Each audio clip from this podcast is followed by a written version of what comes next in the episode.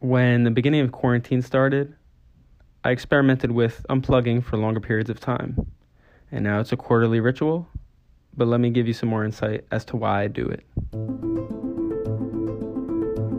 Very, very few people or organizations know why they do what they do. Because believe it or not, each and every one of us in this room is one day going to stop breathing, turn cold, and die. Any dominating idea, plan, or purpose held in the mind through repetition of thought and emotionalized with a burning desire for its realization is taken over by the subconscious section of the mind and acted upon through whatever natural and logical means that may be available.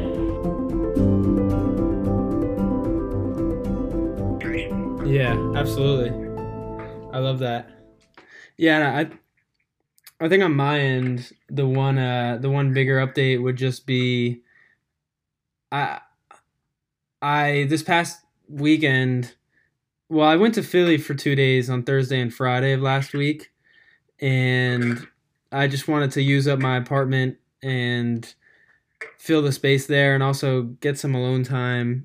Uh, see my roommate as well and I, I I had to come back, and I wanted to come back. Obviously, it was Saturday. It was my mom's birthday, so I came back home, and I had a conversation with another friend where he said you should try taking the weekend off just to unplug, and Yeah. I did. And you know, obviously, I had those thoughts in my head like, nah, man, you know, you're building a startup. You can't take a weekend off. That's not what you should do. But uh, Yeah. When I was going down to Philly initially on Thursday, I had some thoughts like over. I feel like I wasn't in control of those thoughts, and I was sick and tired of having those things control my subconscious to then control my my conscious thinking. So I was like, I'm done with this. This weekend, I'm gonna put it into action. Take my friend's advice. 48 hours of unplugging.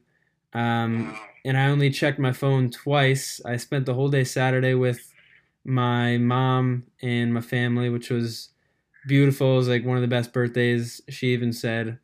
And I realized a lot of things, and I just, I, I kind of, I, I coined the weekend. Um, it was, oh, what did I call it? It was,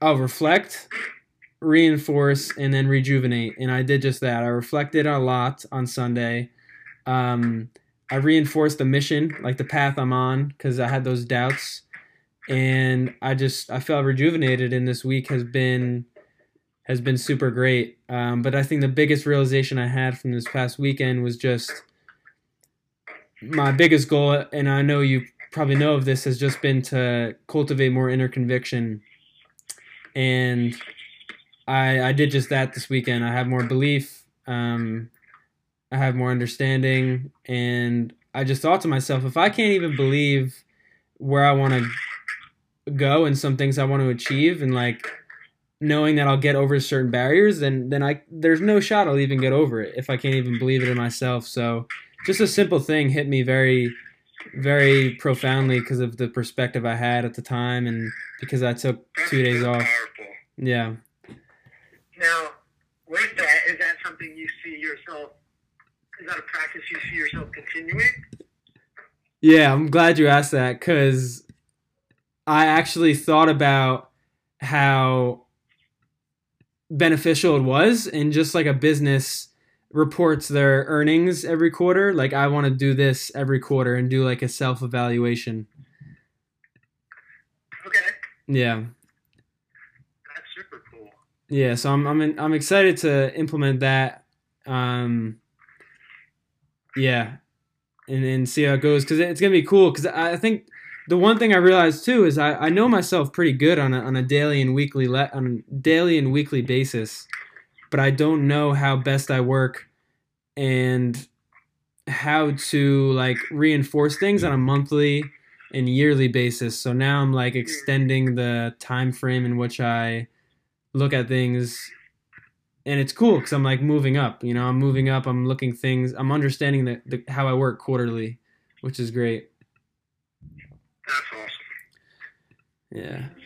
So very, very, very transformative uh, week because of this weekend.